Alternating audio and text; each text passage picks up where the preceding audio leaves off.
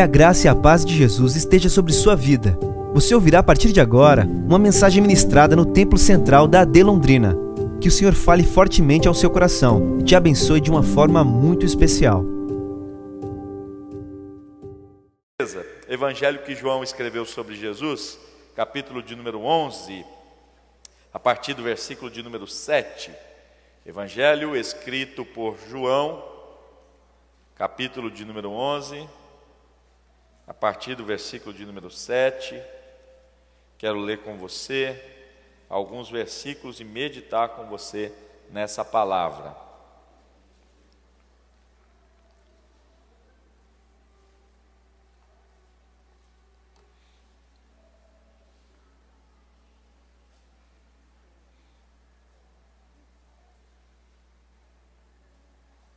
Você encontrou? Diga amém. O texto diz o seguinte: depois disso disse aos seus discípulos: vamos outra vez para a Judéia. Disseram-lhe os discípulos: Rabi, ainda agora os judeus procuravam apedrejar-te e tornas para lá? Jesus respondeu: não há doze horas no dia? Se alguém andar de dia, não tropeça, porque vê a luz deste mundo. Mas se andar de noite, tropeça, porque nele não há luz. Assim falou e depois disse-lhes: Lázaro, nosso amigo, dorme, mas vou despertá-lo do sono. Disseram, pois, os seus discípulos: Senhor, se dorme, estará salvo. Mas Jesus dizia isso da sua morte. Eles, porém, cuidavam que falava do repouso do sono. Então Jesus disse-lhes claramente: Lázaro está morto, e folgo por amor de vós, de que eu lá não estivesse, para que acrediteis, mas vamos ter com ele. Disse, pois, Tomé, chamado Dídimo, aos condiscípulos: vamos nós também para morrermos com ele. Você pode dizer amém? Queridos irmãos, a vida é feita de ciclos. Alguns destes ciclos encerram naturalmente. Outros ciclos se encerram de forma traumática. E quando nós olhamos para a vida a partir desta perspectiva, de que ela é formada de ciclos e que existem encerramentos naturais e encerramentos traumáticos, nós precisamos compreender que a partir da proposta de encerramento existem desdobramentos, resultados. O que é que eu quero dizer com isso? Quando os ciclos da nossa vida se encerram naturalmente, o que há de resultado nesse processo muitas vezes é alegria, e até nostalgia, boa lembrança. Certamente algum irmão aqui se lembra de uma fase da infância, uma fase boa. E você muitas vezes, ao lembrar dessa fase boa da infância, você diz assim: que saudade, que coisa boa era aquele período, que lugar interessante é aquele que eu frequentei. Por quê?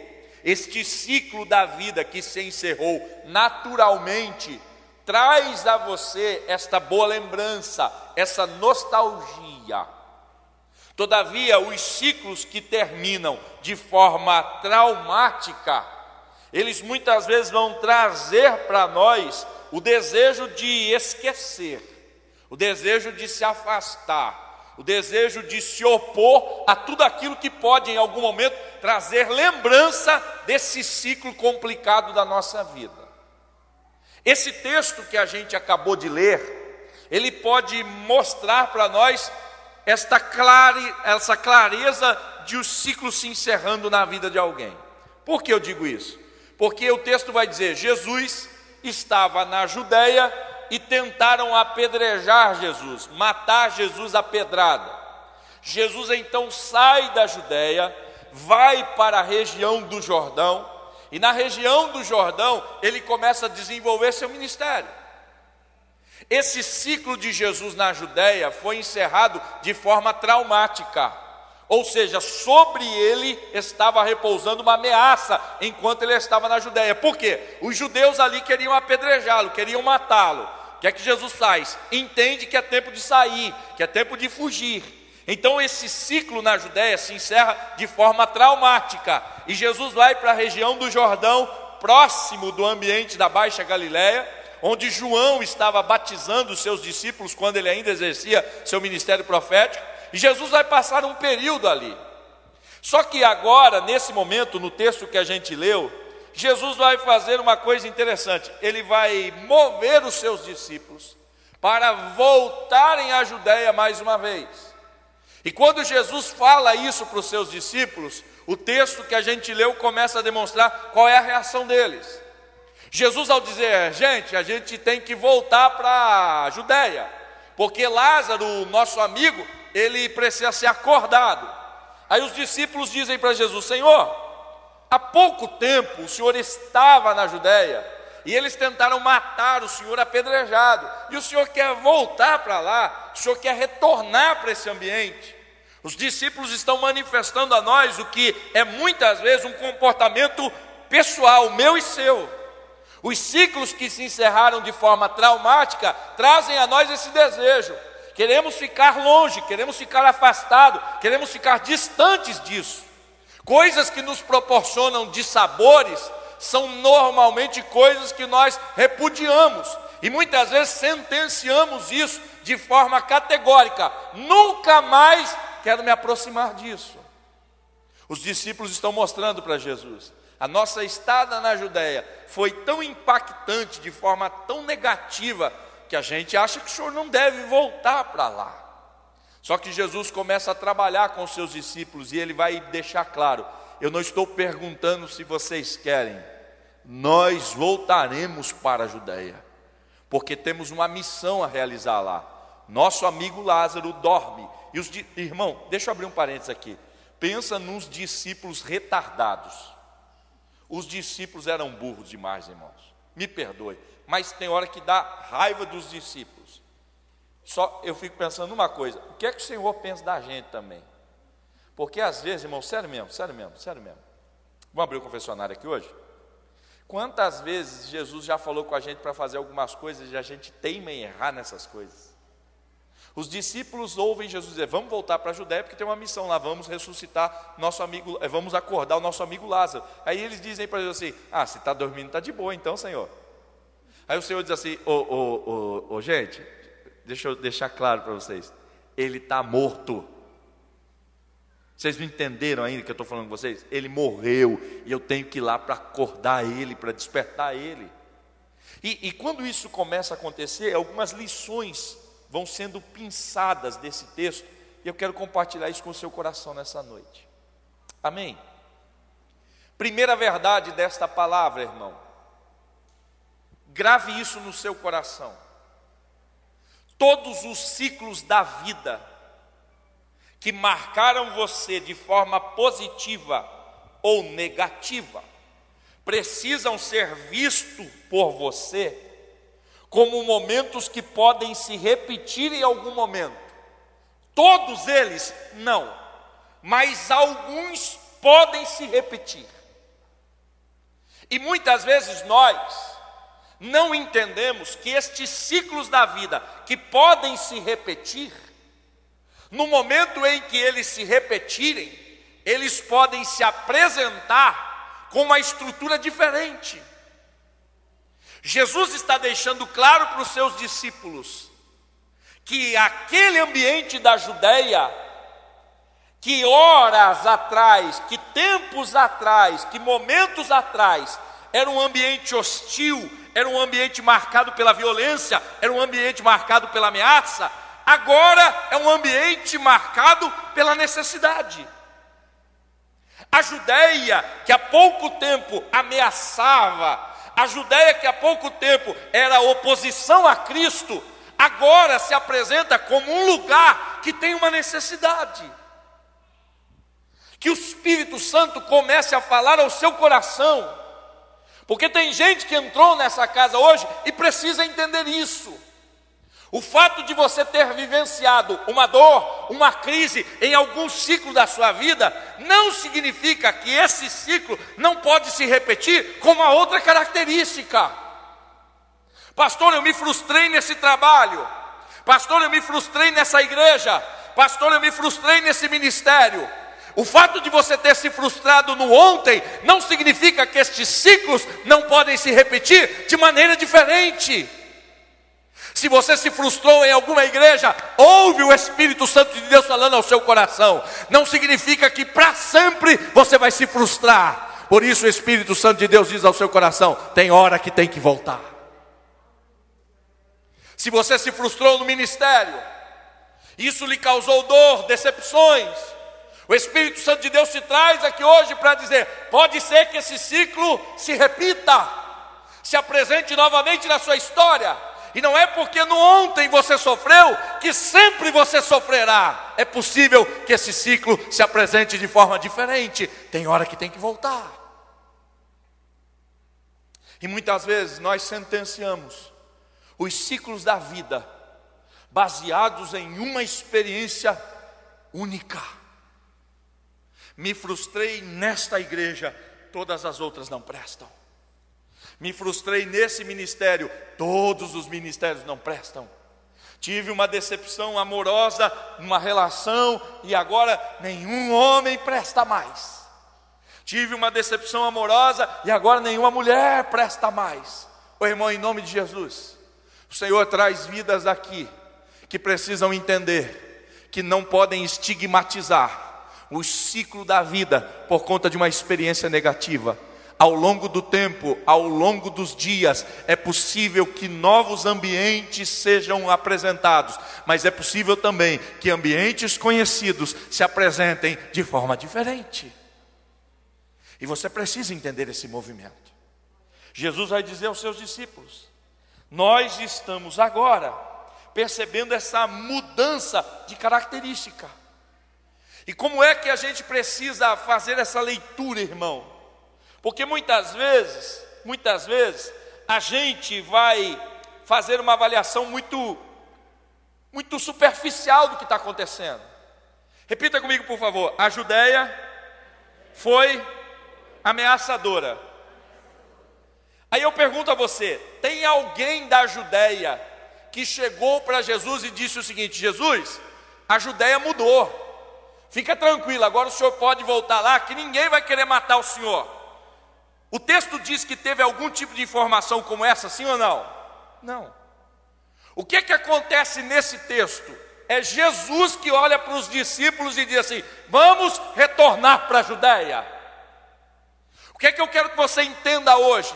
Muitas vezes você não tem certeza absoluta que esse ambiente onde você foi frustrado, que esse cenário, essa pessoa com quem você se decepcionou, você não tem noção se de fato ela mudou, está transformada, é outra pessoa, é outro ambiente, é outra situação. Mas eu quero que você entenda um sinal. O Senhor está falando com a gente. Porque muitas vezes a gente diz assim, pastor, eu até volto, se eu perceber completas mudanças e transformações. O Senhor está dizendo para você, você não precisa ver tudo aquilo que necessita ver. Você precisa entender um sinal, o Senhor te falando, é hora de voltar. Irmão, muitas vezes você não vai ter informações de como a Judéia está. Se ela de fato se tornou uma região amistosa, se ela de fato se tornou uma região receptiva, mas uma coisa você precisa entender, e é um movimento muito especial, o Senhor se apresentando e dizendo, muda, volta, retorna. E nessa noite eu quero que você seja muito sensível a isso. E eu quero, impulsionado pelo Espírito Santo de Deus, falar com gente que está aqui hoje. Talvez você ainda esteja extremamente receoso, não sei se vou, não sei se aceito, não sei se mais uma vez invisto, não sei se mais uma vez me dou a esse processo, estou com receio, já me decepcionei, já me frustrei. O Senhor está dizendo, você não precisa ter seguranças que essa pessoa ou esse lugar estão completamente transformados. Você só precisa entender um sinal que o Senhor te dá aqui nessa casa hoje. Eu, o Senhor, estou dizendo para você, está chegando a hora de voltar. Está chegando a hora de voltar. E quando o Senhor fala isso com os seus discípulos, irmão, a gente precisa entender algumas coisas importantes. Que muitas vezes a vida de um discípulo, ela não é marcada porque ou pelo agir, estar no ambiente onde ele gosta. Vamos ser sinceros, como eu disse a você, ambientes que nos decepcionam, ambientes que nos frustram, são ambientes que a gente rechaça, que a gente se afasta, que a gente não quer ficar perto.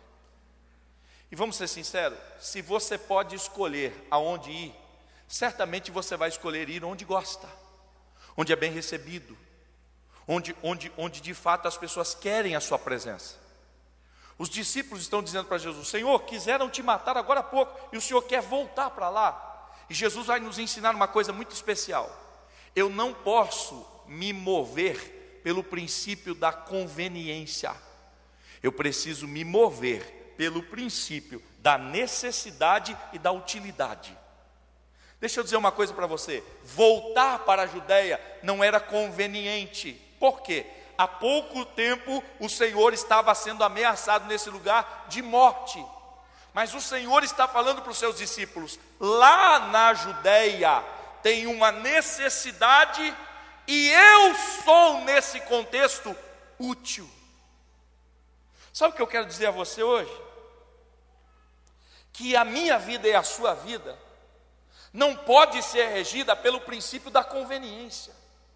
Se você é um discípulo de Jesus de verdade, a sua vida não se move porque você é agradado nos lugares onde você chega.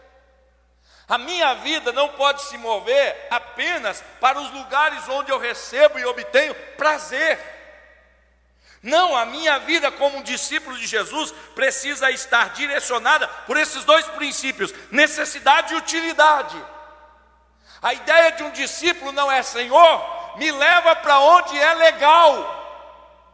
O discípulo de Jesus precisa dizer: Senhor, me coloca onde existe uma necessidade e eu posso ser útil. Mesmo que esse lugar seja um ambiente que lhe foi mal, que lhe foi nocivo em outro tempo. Irmão, em nome de Jesus, muitas vezes nós somos discípulos de Jesus seletivos. A gente só escolhe estar nos lugares que a gente gosta.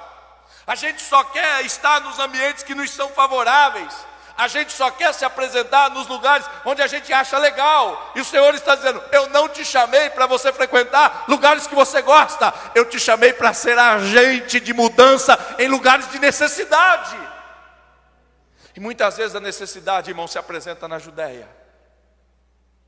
Pastor, mas lá tentaram me matar. Só que lá agora tem alguém que está morrendo e precisa da sua ajuda. Pastor, mas naquele lugar tem alguém que me traiu. É, mas naquele lugar agora tem alguém que precisa de socorro e restauração. E o Senhor está dizendo: pode não ser conveniente, mas tem uma necessidade e você vai ser útil naquele lugar.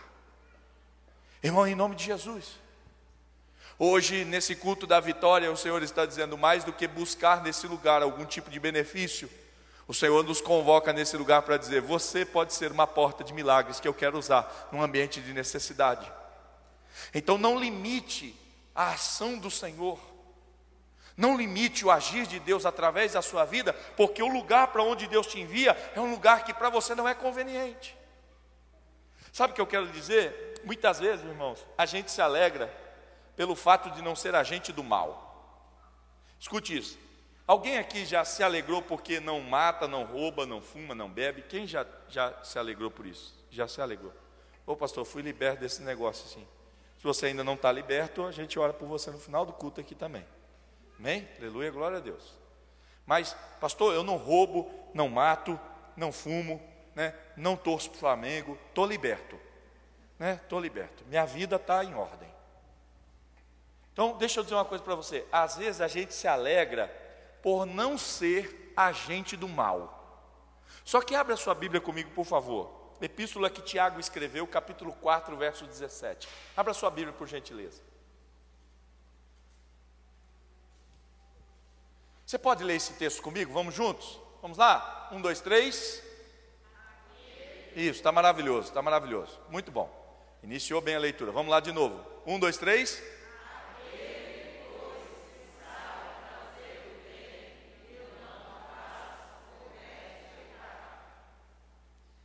Muitas vezes a gente está se alegrando. Pastor, eu não estou pecando. Por quê? Eu não sou um agente do mal. Eu não propago a maldade, eu não sou agente da malignidade. Mas a ideia bíblica não é que você apenas deixe de fazer o que é mal. A ideia bíblica é que você seja um instrumento plenamente usado para tudo que é bom.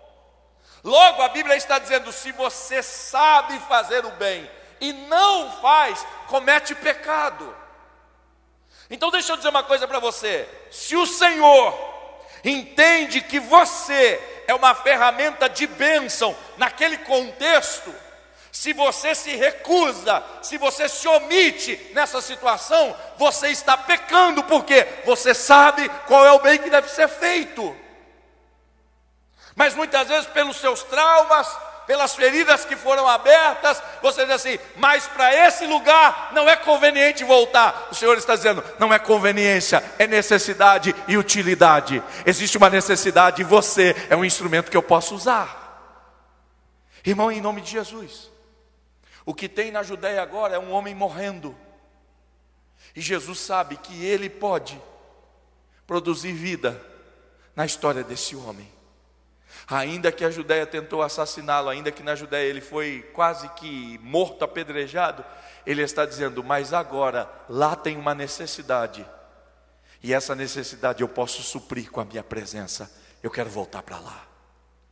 Irmão, em nome de Jesus, hoje o Senhor está dizendo para nós, algumas pessoas aqui vão precisar paralisar uma jornada que supostamente estava caminhando para frente, para dar alguns passos de volta. O Senhor traz vidas aqui com quem Ele diz de forma muito clara, você estava caminhando para distante daquilo que já te feriu, mas eu estou dizendo para você, eu vou te colocar de novo nessa mesma situação. Por quê? Porque agora lá não é mais um ambiente de apedrejamento, agora é um ambiente de morte e precisa da sua intervenção. E eu quero te usar nesse lugar. Em nome de Jesus, entenda isso e se comprometa com o Senhor hoje.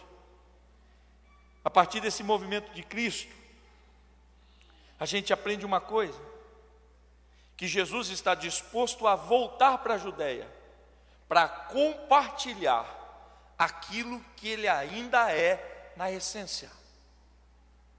Entenda uma coisa, por favor, irmão. Imagine, imagine que em um lugar você sofre uma ameaça de morte. Imagine que nesse lugar te xinguem, te batam, te agridam e quase te matam. E você consegue escapar de lá. Aí imagine que agora você se depara com essa situação. Então grave o que eu vou lhe dizer. Pessoas feridas por relacionamentos ou por circunstâncias podem desenvolver duas situações. A primeira delas é a alienação. Sabe aquela pessoa que quando você chega e você diz assim, ô, ô meu amigo, lembra aquele lugar que você morava lá em Londrina? Ele diz assim, pastor, não quero nem saber o que está acontecendo lá. Pode estar morrendo, pode estar pegando fogo, pode estar caindo, pode estar acontecendo o que quiser. Eu não quero mais nem saber disso aí, estou fora. Já era, eu não quero saber, eu estou alienado disso, eu estou alheio a isso, eu não quero envolvimento com isso. Para mim não interessa mais. Sabe quando você vai falar para uma pessoa de alguém que o feriu bastante? Ele diz assim, nem me fala do nome dessa pessoa, não quero saber. Sabe o que ele está dizendo? Por conta da ferida que sofri, por conta da situação a que fui exposto, tudo que eu estou querendo é alienação. Eu não quero abandonar a vida, mas não quero me envolver nessa história. Estou alienado, estou sequestrado disso, estou fora desse ambiente. O segundo comportamento que a gente pode perceber em pessoas que foram feridas, em relações, em circunstâncias, em ambientes, é a da somatização. Ou seja, pessoas que diante da crise somam forças para a crise ficar mais intensa ainda. Sabe quando a, a pessoa chega para vocês assim, ô, ô, ô, rapaz, lembra aquele cara que comprou de você e não pagou? Lembro, lembro. Então, ele ele, ele está passando por uma situação difícil aí e parece que vai ser preso. Aí você vai para o Facebook e diz assim, eu acho que tem que prender mesmo, bandido bom é bandido preso. Porque você é crente, né? Crente não diz que bandido bom é bandido morto, crente diz que bandido bom é bandido preso. Mais ameno, né? Mais tranquilo, né? Aí, aí, aí quando você pode, quando você pode, você encontra alguém que conhecia ele, você diz assim, ô amigo, lembra aquele, aquele miserável lá? Lembra? Rapaz, está quase preso e eu estou orando. Eu queria que Jesus matasse. Gente ferida, irmão. Gente que não entende o que o Evangelho quer proporcionar. É gente que diante das crises, ou ele se aliena, ou ele soma forças para intensificar a crise. Quando isso acontece, é um sinal claro de que você não entendeu o que é o Evangelho de Jesus. Porque o Evangelho de Jesus não é o elemento que faz você ser isento das dores. O Evangelho de Jesus é o que te sustenta para em meio às dores não ser deformado por ela. Então deixa eu dizer uma coisa para você, um crente de verdade é alguém que foi quase morto na Judéia, mas quando ele ouve que na Judéia tem uma necessidade e ele pode resolver, ele diz assim, vamos voltar para lá porque eu posso colaborar e mudar essa situação.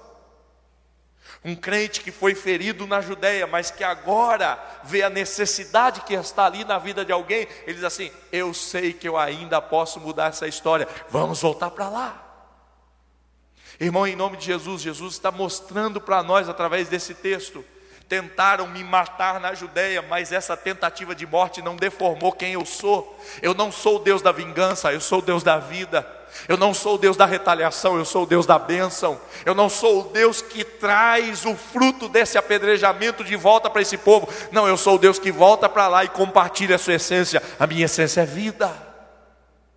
Irmão, em nome de Jesus, se você precisasse hoje voltar para os lugares, para as pessoas que te feriram, será que você não diria, eu não quero mais saber disso? Estou fora disso? Será que se hoje o Senhor dissesse, está na hora de voltar, você diria para o Senhor, Senhor, na verdade o que eu quero é que morra. Se depender de mim eu vou jogar gasolina e meter fogo. Senhor, se eu ver morrendo eu vou pisar na garganta, que morra mesmo, eu ajudo. O Senhor está dizendo, não, você é meu discípulo. O meu discípulo não é deformado pelas crises que lhe cercaram. O meu discípulo até pode sofrer exteriormente o dano, mas interiormente a essência está preservada. Você não compartilha a morte, você não compartilha a vingança, você compartilha a vida para a glória de Deus. Em nome de Jesus, irmão, se você nessa noite for chamado pelo Senhor para voltar, qual é a sua resposta? O que é que você tem para fazer a partir de hoje? E o Senhor vai dizer para os seus discípulos, eu me alegro em não ter estado lá até agora, e deixar com que tudo isso acontecesse, porque agora vocês vão ver uma coisa que vocês nunca viram. Eu gostaria, de posse dessa palavra, dizer a você, escute o que Jesus está falando contigo, e se prepare, se você entender a voz do Senhor, quando você voltar para a Judéia, você vai viver a maior experiência da sua caminhada. Sabe o que os discípulos vão viver na Judéia, irmão? A ressurreição de Lázaro. Quando eles chegam na Judéia, tem um homem que há quatro dias está morto. E Jesus, quando chega lá, irmão, ele vai para a porta da sepultura e ele diz para aquele povo, só tira a pedra. As pessoas dizem, Senhor, já está cheirando mal. E ele declara, se creres, verás a glória de Deus. E quando a pedra é tirada, Jesus ora ao Pai. E depois de terminar a oração, ele diz assim, Lázaro, sai para fora. E a Bíblia diz que Lázaro saiu para fora. Os discípulos que estão com Jesus veem um dos maiores milagres produzidos por Jesus. Porque não é a ressurreição de um morto que morreu agora, é a ressurreição de um morto que há quatro dias estava sepultado. Sabe o que os discípulos a partir desse dia começam a vivenciar? A propagação em massa do nome de Jesus. A Bíblia diz que na região da Judéia toda as pessoas começavam a ir para o lugar onde Lázaro estava. Por quê? Porque eles queriam ver a Jesus e queriam ver a Lázaro a quem Jesus havia ressuscitado. Sabe o que o Senhor está dizendo? Se você ouvir a voz de Deus e entender que é tempo de voltar, nessa sua volta você vai vivenciar uma experiência que até hoje não vivenciou. E essa experiência vai lhe dar cada vez mais solidez de fé para a glória do nome de Jesus. Então hoje o Senhor fala com a gente. E eu quero orar com você nesse lugar. Fique de pé, por favor.